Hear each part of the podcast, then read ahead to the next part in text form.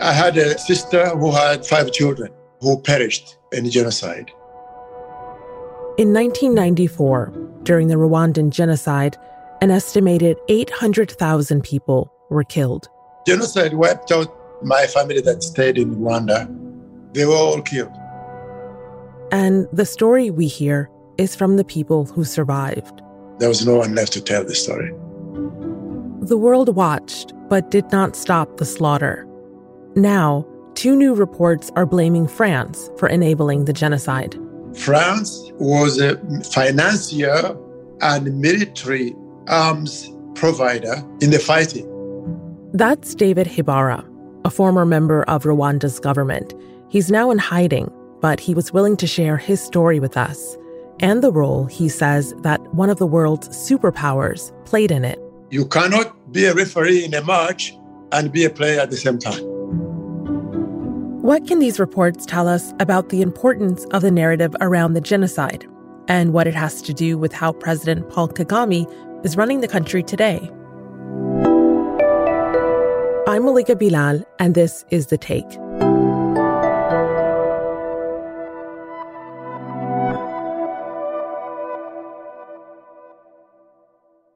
Um, connected now? I'm going to start by acknowledging the connection with Dr. Himbara is not perfect. Yeah, I'm David Himbara, Rwandan born. David Himbara is in hiding. The reason for that will become apparent.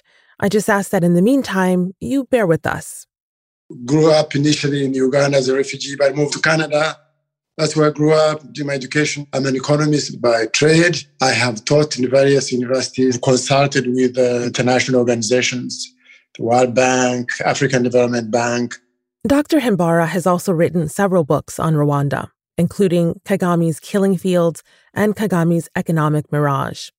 It's no secret that he's a critic of Rwanda's president, Paul Kagame, but that wasn't always the case. 2006, 7, 8, we did amazing reforms. From 2006 to 2008, there appeared to be some promise of reform. That was a little more than a decade after the Rwandan genocide. But before we go further, you'll need to understand the history. A little bit of background. So, Rwanda used to be a kingdom led by Tutsi. The country of Rwanda is majority Hutu, with a Tutsi minority. However, historically, the two groups were not divided by ethnicity, but by class. I'm an ethnic Tutsi, so I'm told. The Tutsis were seen as the elites, the Hutus as subordinates. Then came colonialism. First, there were Germans. Then Belgium came in before 1920. Both colonists implemented ethnic hierarchies, with Europeans at the top. A bloody revolution led to independence in 1959.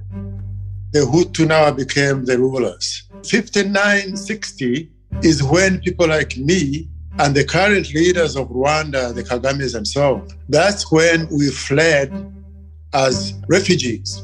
Among the many Tutsis who fled to nearby countries were Dr. Himbara and Paul Kagame, both toddlers at the time. Uganda, Burundi, Congo, and so on. Fast forward into the 90s, the Rwandan refugees decided that they had enough if the Rwandan government would not accept them to return after 30 years or so, they would force their way in. The Rwandan Patriotic Front, or RPF, was born and led the charge for a return to their homeland. So the Rwandan Patriotic Front, led by the current president of Rwanda, Kagame, forced their way back into Rwanda with arms. And that led to civil war from 1990 to 1994. This civil war was involving basically the two armies the government, led by General Juvenal Habyarimana, the Hutu leader. And on the other side was Kagame. Fighting with RPF, the former exiles. So I asked Dr. Himbara where France fit in. So France came on the side of the government of, of Rwanda. So now, how then this explodes into outright hmm. genocide was provoked by the shooting down of the aircraft that was carrying the president of Rwanda, Juvenal Habyarimana, and his counterparts. They were shot down. That basically exploded the whole thing. to outright genocide, the massacre now of Tutsis, as well as moderate Hutus that were not approving of the massacres. This is what Rwandan survivors remember from those days, when Hutus, who were once neighbors, became their enemies. In the army, they told us that our president had been killed by the cockroaches, and they gave us orders to rescue our country from the enemy. They said on RTLM radio that every Interahamwe should get a machete and kill all those who differed from him in ideology and tribe, whether woman, man, or child. No one should be spared. I remember there was silence. People were scared. They were not talking. People were hiding. I and my brother hid under the bed until an Interahamwe came and pulled us out. Some of them were people we knew, our neighbors. Himbara was still a refugee, but he had a lot of family in Rwanda, including his oldest sister. The sister got married and, and she had five children. Many Rwandans were killed by their own family members, Himbara says. That was quite a common thing. Because you see, if you don't act according to what is expected of you by killing the enemy, then you'll also be attacked. So they had to do it. A commission set up by the French government has found the country bears overwhelming responsibilities over the 1994 Rwandan genocide. The investigative report commissioned by the government of Rwanda focuses on France's relations with Rwanda before 1990 until the genocide against the Tutsi occurred in 1994. Two different governments, the government of France Très heureux euh, de pouvoir remettre au président euh, Paul Kagame. and the government of Rwanda came out with two reports Rwanda will also have a word to say about the genocide and about that time period. And both of them implicate France. the findings we have in our hands. But before we get to the reports, remind us of how the government of then French President Francois Mitterrand was connected to Rwanda. So Rwanda, during the, the government of Mitterrand, Rwanda became much, much closer to France. But most importantly, the two heads of state, Mitterrand and Juvenal Habyarimana, became very, very close friends. France used to say that Rwanda was a star pupil and that the regime of Rwanda was visionary, it was developing. They pumped money there, pumped investment. So the French role in, in, in the Rwandan genocide eh, involved uh, financing the regime during the civil war in 1990. It provided military arms in large quantities throughout the conflict. It provided military advisors and soldiers that are shown to have participated in the war on the side of the genocide regime. They owe the people of Rwanda an apology for having embedded themselves in tragic, calculated murder. So these reports appear to be a reckoning of that history, of that relationship, and what it brought.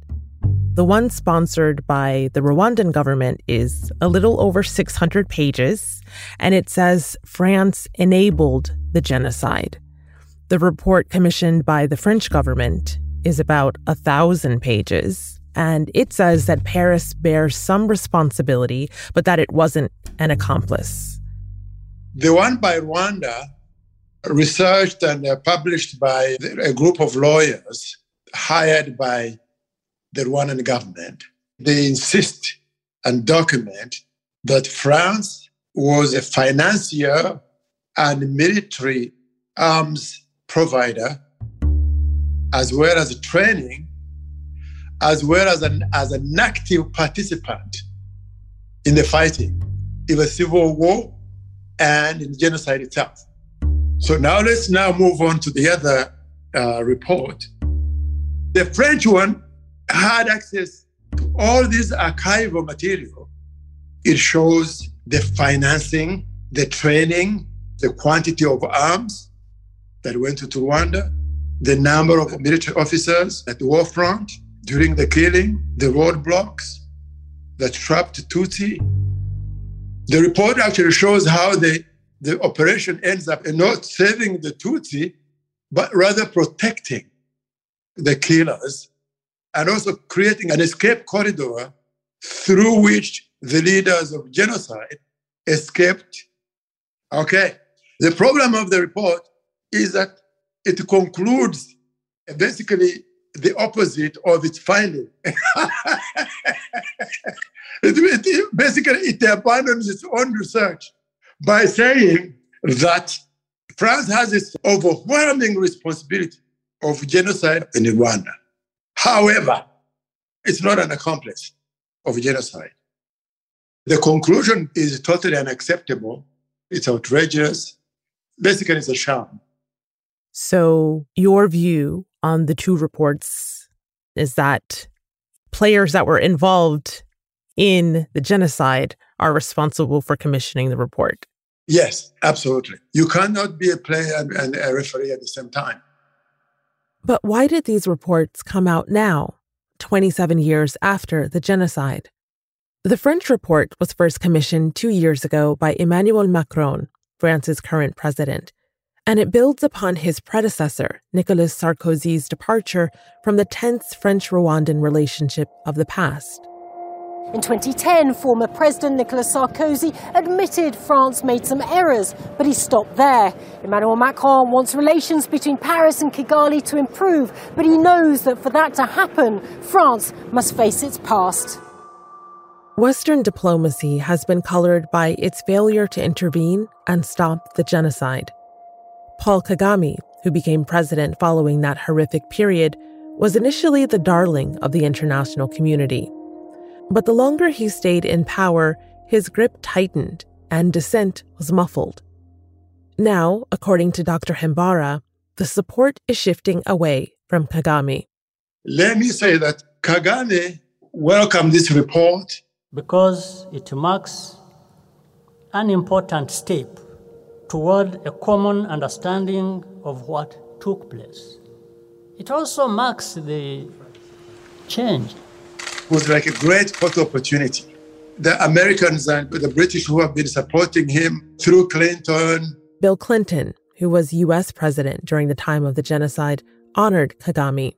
I'm greatly humbled to receive this Clinton Global Citizen Award 2009. George W. Bush and Barack Obama, out of the guilt of not having supported genocide, he was darling. But during the, the, the, the Trump period, the relationship of, the, of Rwanda fell on the west side. So he started looking for new patrons. So, so the, the, that it was not by accident that Kagame began now to warm up with the, the French. The only reason that holds back France from doing the right thing, for accepting the responsibility, they know, according to the international law, if you accept being an accomplice, to genocide, there's serious consequences of reparations for the damages. This is why they crafted the phrase that France was blind. These things took place, but France was blind. Macron is scheduled to visit Kigali before the summer. It would be his first visit and the first visit of a French president since 2010. And critics like Dr. Himbara say this cozy new relationship is undermining the justice they seek. So now, to Kagame and his friend Macron, we do not accept your reports. The only report that will be accepted by not only Rwandans is what happens everywhere where a crime of this magnitude takes place. We have the UN Convention Against Genocide. It is only under the UN that a credible assessment of what happened in Rwanda can take place. But experts we spoke to said an assessment by the UN is not very likely to happen. In fact, in 2003, the UN Security Council voted to replace the prosecutor tasked with meting out that justice, Carla Del Ponte, who was hotly pursuing Kagame's abuses. She was against the split uh, and she expressed her reservation in uh, many occasions. President Kagame does not allow any dissent from whatever quarter. Kagame is now accused of crushing dissenters, past and present. But it's something he denies. This is what he said on Al Jazeera in 2014. What is for sure is that uh, there are such a people that have been carrying out uh, terrorist uh, activities against our country, and uh, our people have suffered on the hands of these people. Most recently, Paul Rusesabagina, the hotel manager who saved over 1,000 people during the genocide, hiding families and children in the rooms of the Mille Collines. I will give you a 100,000 francs for all of them. The story was later made famous in the Hollywood movie Hotel Rwanda. I don't have it here. At the Mille I can get it for you. Just last September, his lawyers say he was kidnapped in Dubai and flown back to Rwanda, where he remains in jail. Has Rwanda broken international law by abducting an exiled dissident? Johnson Busingye, thank you for joining me on Up Front. After an interview about this incident with Al Jazeera, the Al Jazeera program Up Front, the team for Rwanda's Minister of Justice mistakenly sent Al Jazeera a recording including a practice interview the minister did with his PR team on how to answer questions about Rusesabagina's case. I would be cautious about this is from that practice interview. Put out a press release about the interview or whatever, so mm-hmm. they'll be looking for nuggets of hard stuff. For example, saying, I have no idea who paid. Our colleagues at Upfront asked the minister back to answer some follow up questions. You do know who paid for the plane that transported Mr. Rusesabagina to Rwanda. The conversation you had with your advisors was whether, was whether or not disclosed it. Who did? Tell me who did. Yeah, but did, did I tell you yesterday that I don't know who paid? I'm, I'm asking who who paid? The government paid. Mr. Rusesabagina had reported President Kagame to a Rwandan war crimes tribunal in 2007 for crimes he said Kagame's forces committed during the genocide. Now, the Rwandan court has accused him of terrorism. Freedom House, an American pro democracy organization, recently ranked Rwanda as one of the top abusers of so called transnational repression, saying it's, quote, physically targeted Rwandans in at least seven countries since 2014, end quote. We asked Kagame's foreign minister for an interview, responding to the two genocide reports and to Rwanda's record on dissent they denied our request. But just a few weeks ago, commemorating the 27th year since Rwanda's genocide, Kagame said this You know, it's funny because among those who are undergoing trial, there are those who have been living outside, protected, one way or the other. And it is all connected with the story of denial, of distortion, of fabrication, of all kinds of things. I turned back to Dr. Himbara to ask him for his thoughts. What is your take, hearing all of this, knowing what you know on how dissent is being treated by the president's government right now? Kidnapping in Rusesabagina, this is routine. Remember when I apologized for the quality of Dr. Himbara's connection? He's about to tell you why it's been so hard to get a good recording. One of the reasons I didn't use my computer to talk to you, I have actually recently fled from my house because we discovered that they know where I live. They? The Rwandan government. So, me, I have fled. It's a way of life that's become familiar to him. I fled Rwanda to South Africa. He remembers when he worked for Kagame just over two decades ago as the head of strategy and policy. Things started out well. He felt like he was helping reform the country. Then in 2009, two things happened which convinced me that I should leave Rwanda and never, never come back.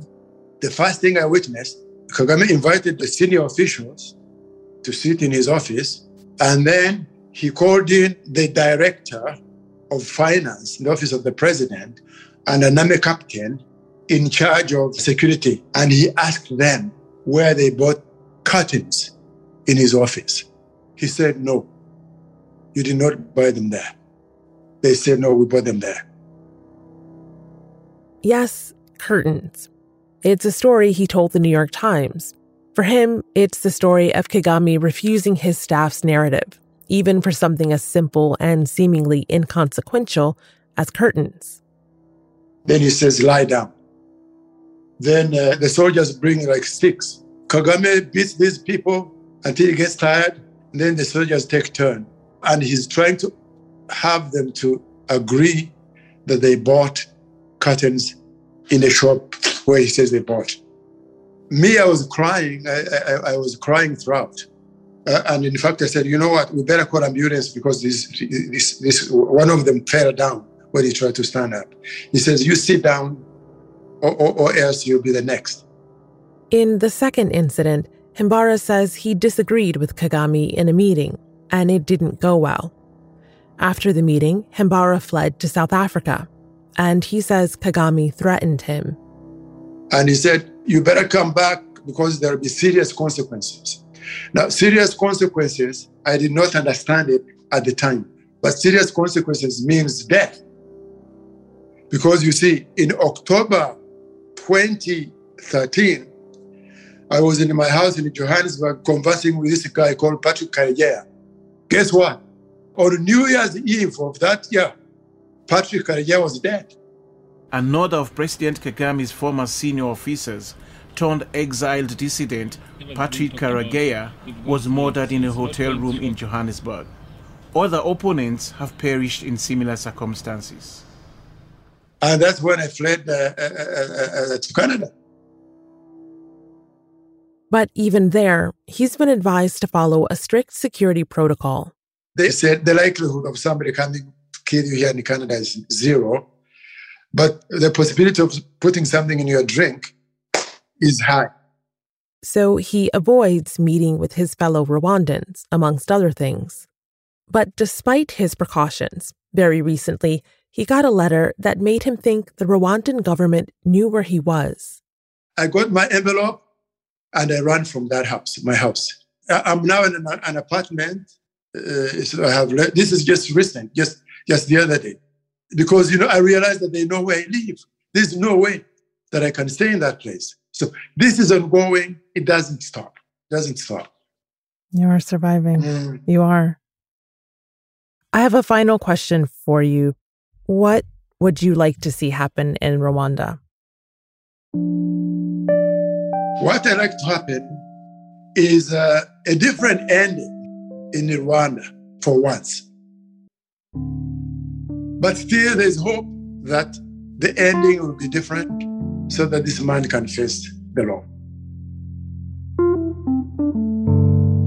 And that's The Take.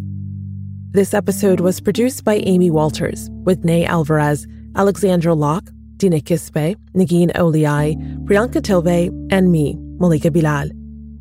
Our sound designer is Alex Roldan. Our script editor is Tom Fenton, and our executive producer is Stacey Samuel. We'd also like to thank Michela Wrong, the author of Do Not Disturb, a book about the murder of Patrick Karegeya. Special thanks also to our own Malcolm Webb. We'll be back on Friday.